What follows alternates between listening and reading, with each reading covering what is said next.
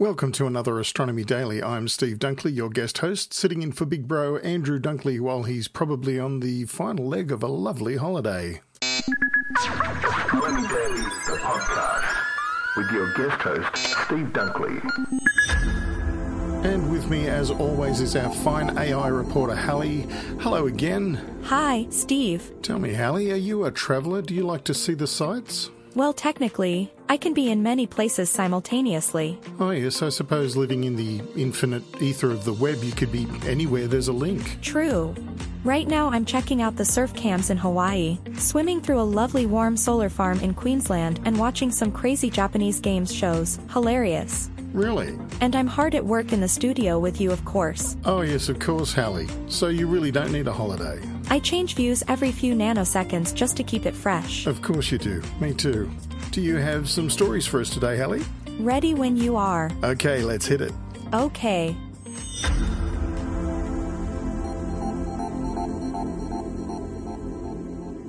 From high atop a mountain in the Chilean Andes, the dark energy impressive 570 megapixel camera has snapped more than 1 million exposures of the southern sky capturing around 2.5 billion astronomical objects, including galaxies, stars, comets, asteroids, dwarf planets, and supernovae.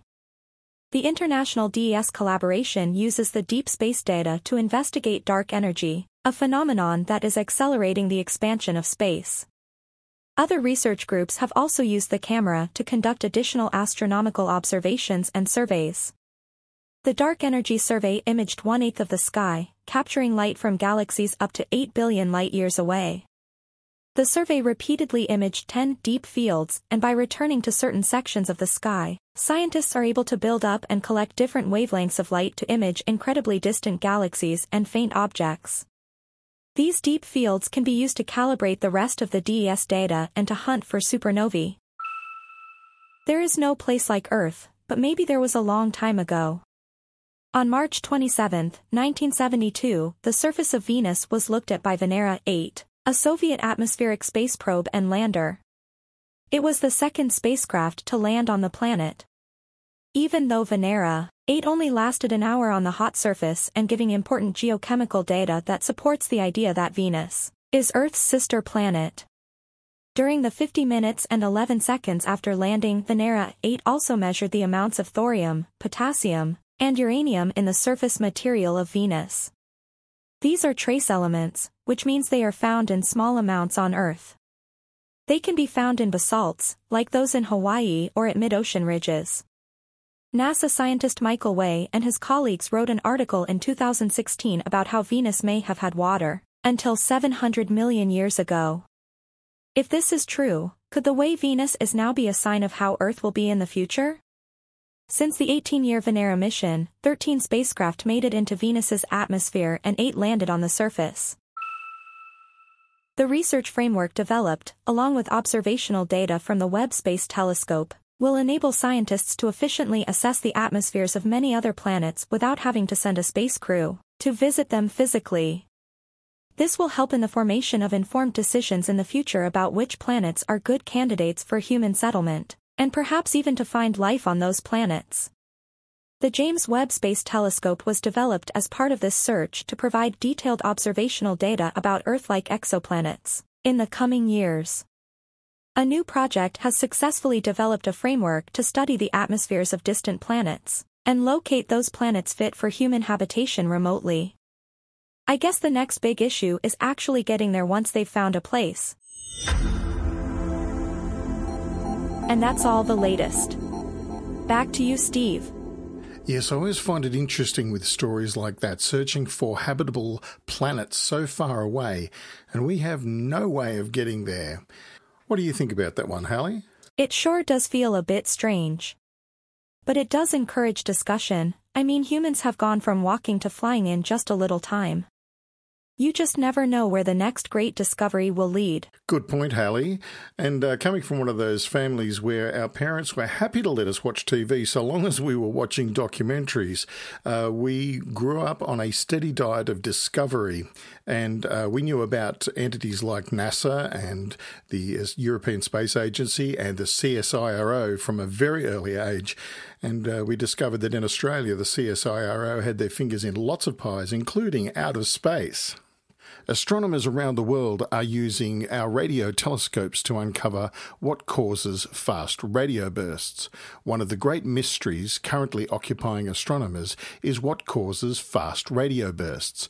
These massive bursts of energy, each equivalent to more energy than our sun emits in 80 years, lasts only milliseconds. The bursts were first discovered in 2007 in archival data collected by Parkes Radio Telescope, located roughly in the central New South Wales area in eastern Australia. International research teams are now racing to uncover what causes these brief and powerful events.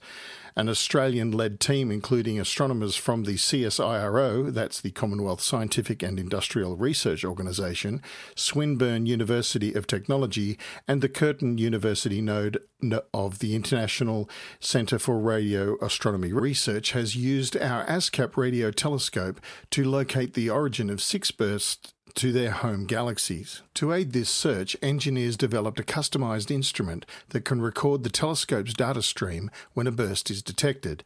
This can be used to determine the burst's origin with very high precision.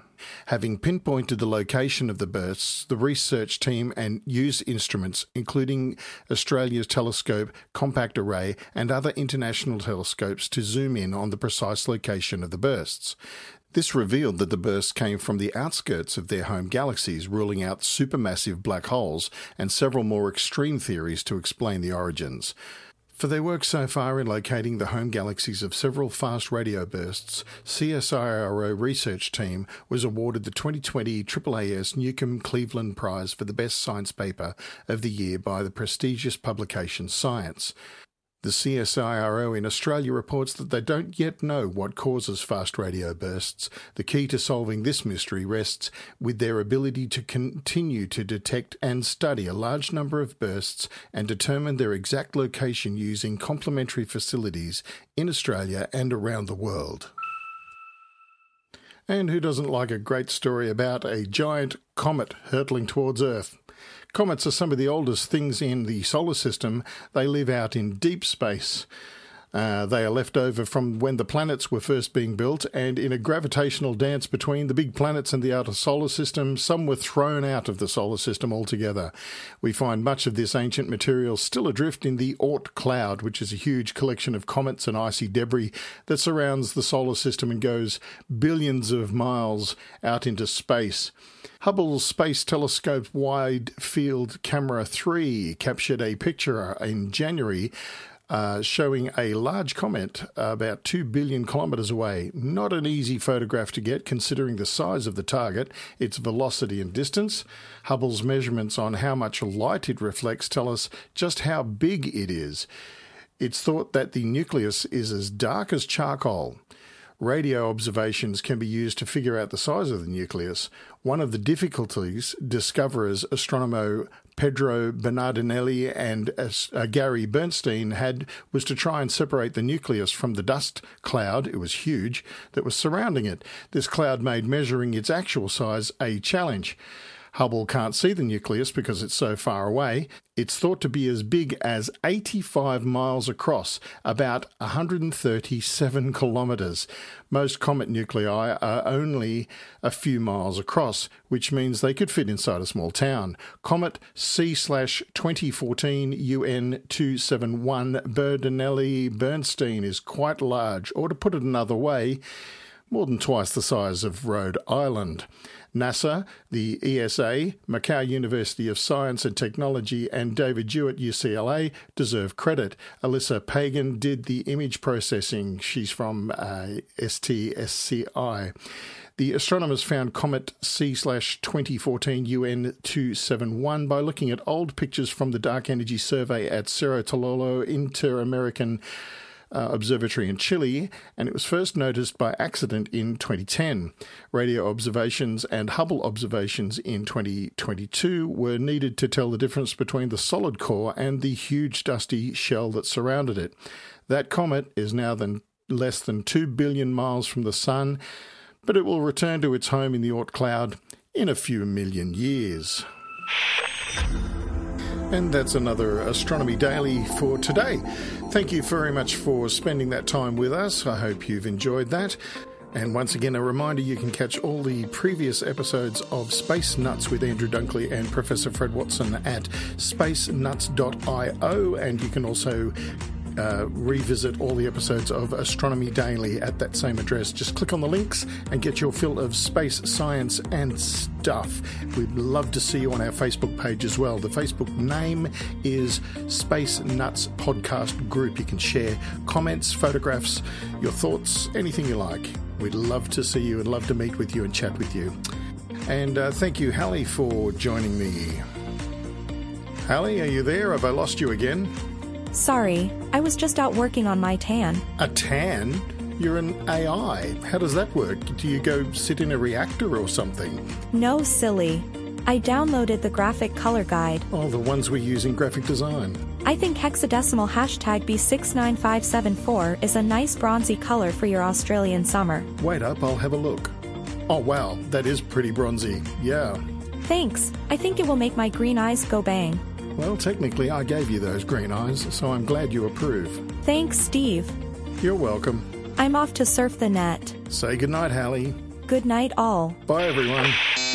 Astronomy Daily, the podcast, with your guest host, Steve Dunkley.